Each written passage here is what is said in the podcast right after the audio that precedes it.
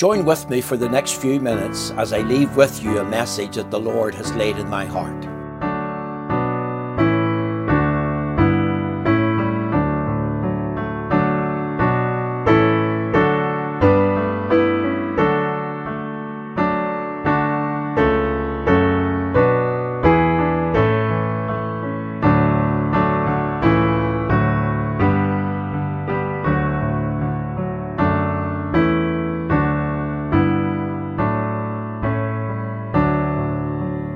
A previous thumbnail, I spoke to you on the subject how to set the church on fire for God, or how individual believers in a spiritual sense can be set on fire for God.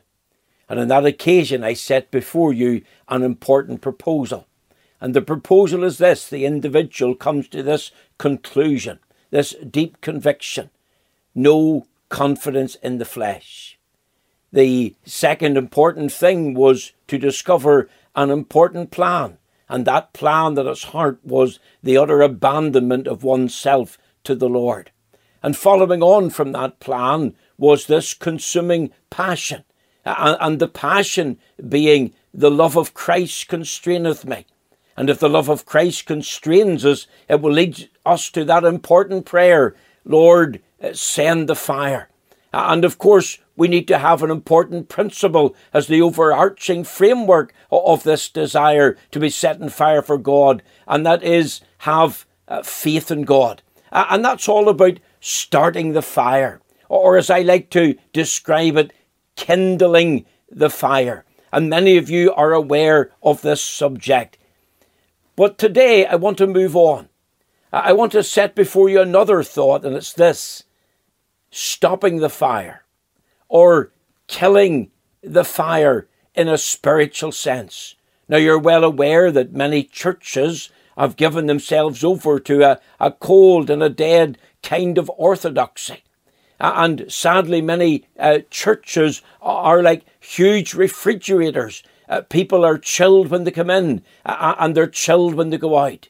And I want to suggest to you at uh, this time uh, some particular reasons uh, as to how to stop the fire in your own heart and life and how to stop the fire in the church. The, the first step that I would suggest to you about killing the fire is this sinful company. Someone has said, Show me your friends and I will show you the future. Another has said, Show me your company and I will show you your character. You're well aware of the fact that our company has a huge impact upon our character. Uh, and most uh, of us as individuals, and not just born again Christians, have only a very select and a few uh, inner circle of friends, maybe four or, or six individuals. But if you're a professing Christian and you're hanging about with unbelievers, uh, and those unbelievers are suggesting to you that will uh, go into certain dens of iniquity, maybe going into the uh, public house to consume uh, alcoholic beverage, or, or, maybe uh, smoking uh, some sort of pot or joint around the back of a bike shed or something like that and, and you feel under pressure to, to conform, uh, or, or, maybe it's uh, to uh, indulge in some sort of uh, pornographic magazine that they're looking at and they're urging you to look and they're all laughing and giggling, and, and you have to make a, a decision. You see, that's what I'm talking to you about. Your sinful company has a huge impact uh, upon our character. And um, I know that uh, some Christians uh, find it very difficult to stand in the open air. It, it, makes them uneasy. I can remember as a young Christian being invited to stand in the open air with my Bible in the hand. And as I stood there, friends that I knew uh, before I was converted were looking at me, and some were shouting obscenities, and uh, some were looking rather oddly at me. And uh, uh of course, it, it made you feel uh, uneasy. That's the sort of thing that I'm uh, talking about. Uh, and this is one of the ways that the devil uses to uh, kill the fire, not only in our own hearts and lives, but kill the fire in the house of God, the uh, sinful company. And also then there's another step, and that is to do with uh, sinful choices. Um, so often uh, we uh, make a wrong choice and we uh, choose to uh, say and do the wrong thing. Uh, we want you to be well aware of the um, things that can take up an interest in our lives. And many, of course, uh, if you think of the film industry, uh, you think of the, the pop scene today, uh, you, you think of the football clubs, uh, and the, the reality is that uh, many of them have a, a worldview that's completely different from the worldview of, of the Christian.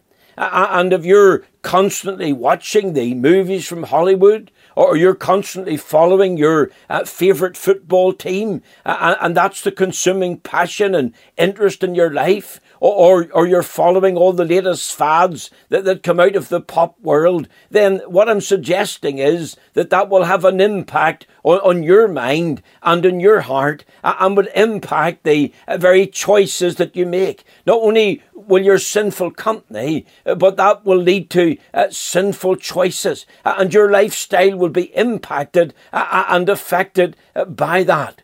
Uh, and of course, on top of that, then there's um, uh, sinful cares. Uh, how many of God's people have allowed, for example, business to take over as far as their lives is concerned?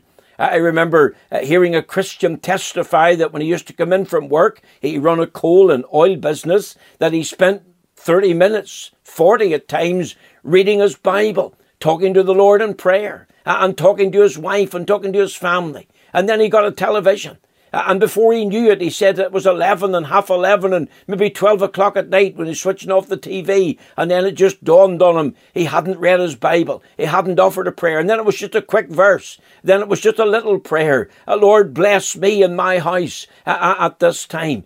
Because he was tired and his body was weary and he wanted to sleep and his mind was heavy. And that individual man decided then that he was getting rid of the TV. Uh, he was going to junk it because it had become a problem in his life. Uh, that's what I mean by uh, sinful concerns. Uh, we can allow things to take over. Uh, and that impacts upon our prayer life. Uh, it impacts upon our time spending reading the Holy Scriptures. It, it, impacts upon our time studying other good Christian literature. So I, I trust that you're seeing a, a pattern here. You're, you're getting the picture. Here's the things that kill the fire. Do you know that there's people that in our company can uh, kill the fire in our hearts and lives because of uh, their uh, behavior and how it impacts upon us? And that leads to our sinful choices. We can begin to adopt their mindset. And of course, that will lead to uh, sinful cares. We will allow these things to take over. And then the things of God are uh, set to the one side. Uh, but there's also sinful conduct uh, we can begin then to uh, uh, adopt the very lifestyle and, and worldview of, of those that we claim that are our friends. Uh, and we become guilty then of willful and repetitive sin. Remember, the, the Bible says, uh, follow peace with all men and holiness, uh, without which no man shall see the Lord.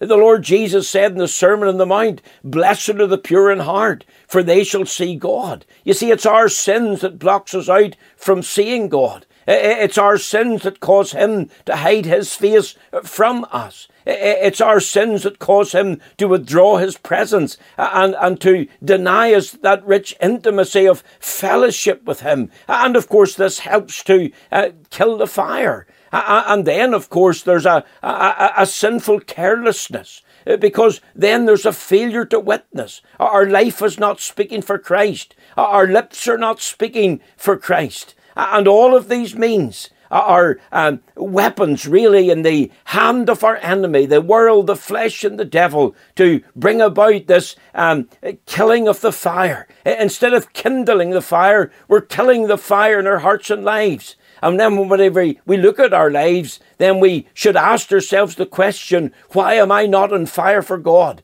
Why is my church not on fire for God?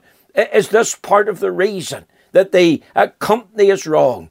The mindset is toward entertainment. The mindset is towards business. The, the mindset is bent on repetitive sin that's unconfessed and unrepented of before the Lord. And you have a secret love for that sin. And therefore you fail to witness. And, and your lifestyle then is not speaking well for the honour and glory of Christ. I commend this thought with you uh, at this time. I pray that you'll consider this matter and ask yourself honestly, am I in fire for God? And if not, why not?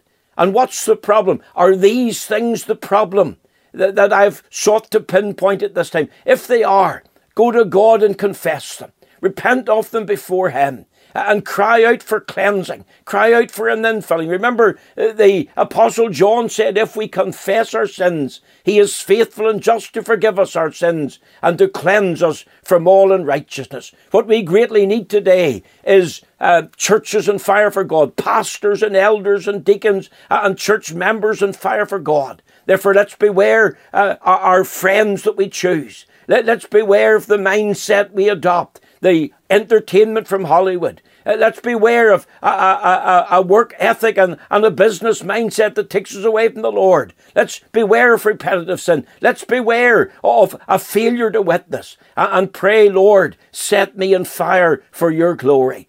The uh, uh, Apostle Peter uh, at one time stood at the enemy's fire and and there uh, he uh, was exposed to these very things that I'm speaking to you about. And you can read about that in Luke chapter 22 and the verse uh, 55. Think of Peter at the enemy's fire, warming his hands, and then he was asked, Art thou not one of them? Let, let's bear good testimony for Christ. I, I commend this to you, and I pray the Lord will bless this thought even at this time. In Jesus' name, Amen.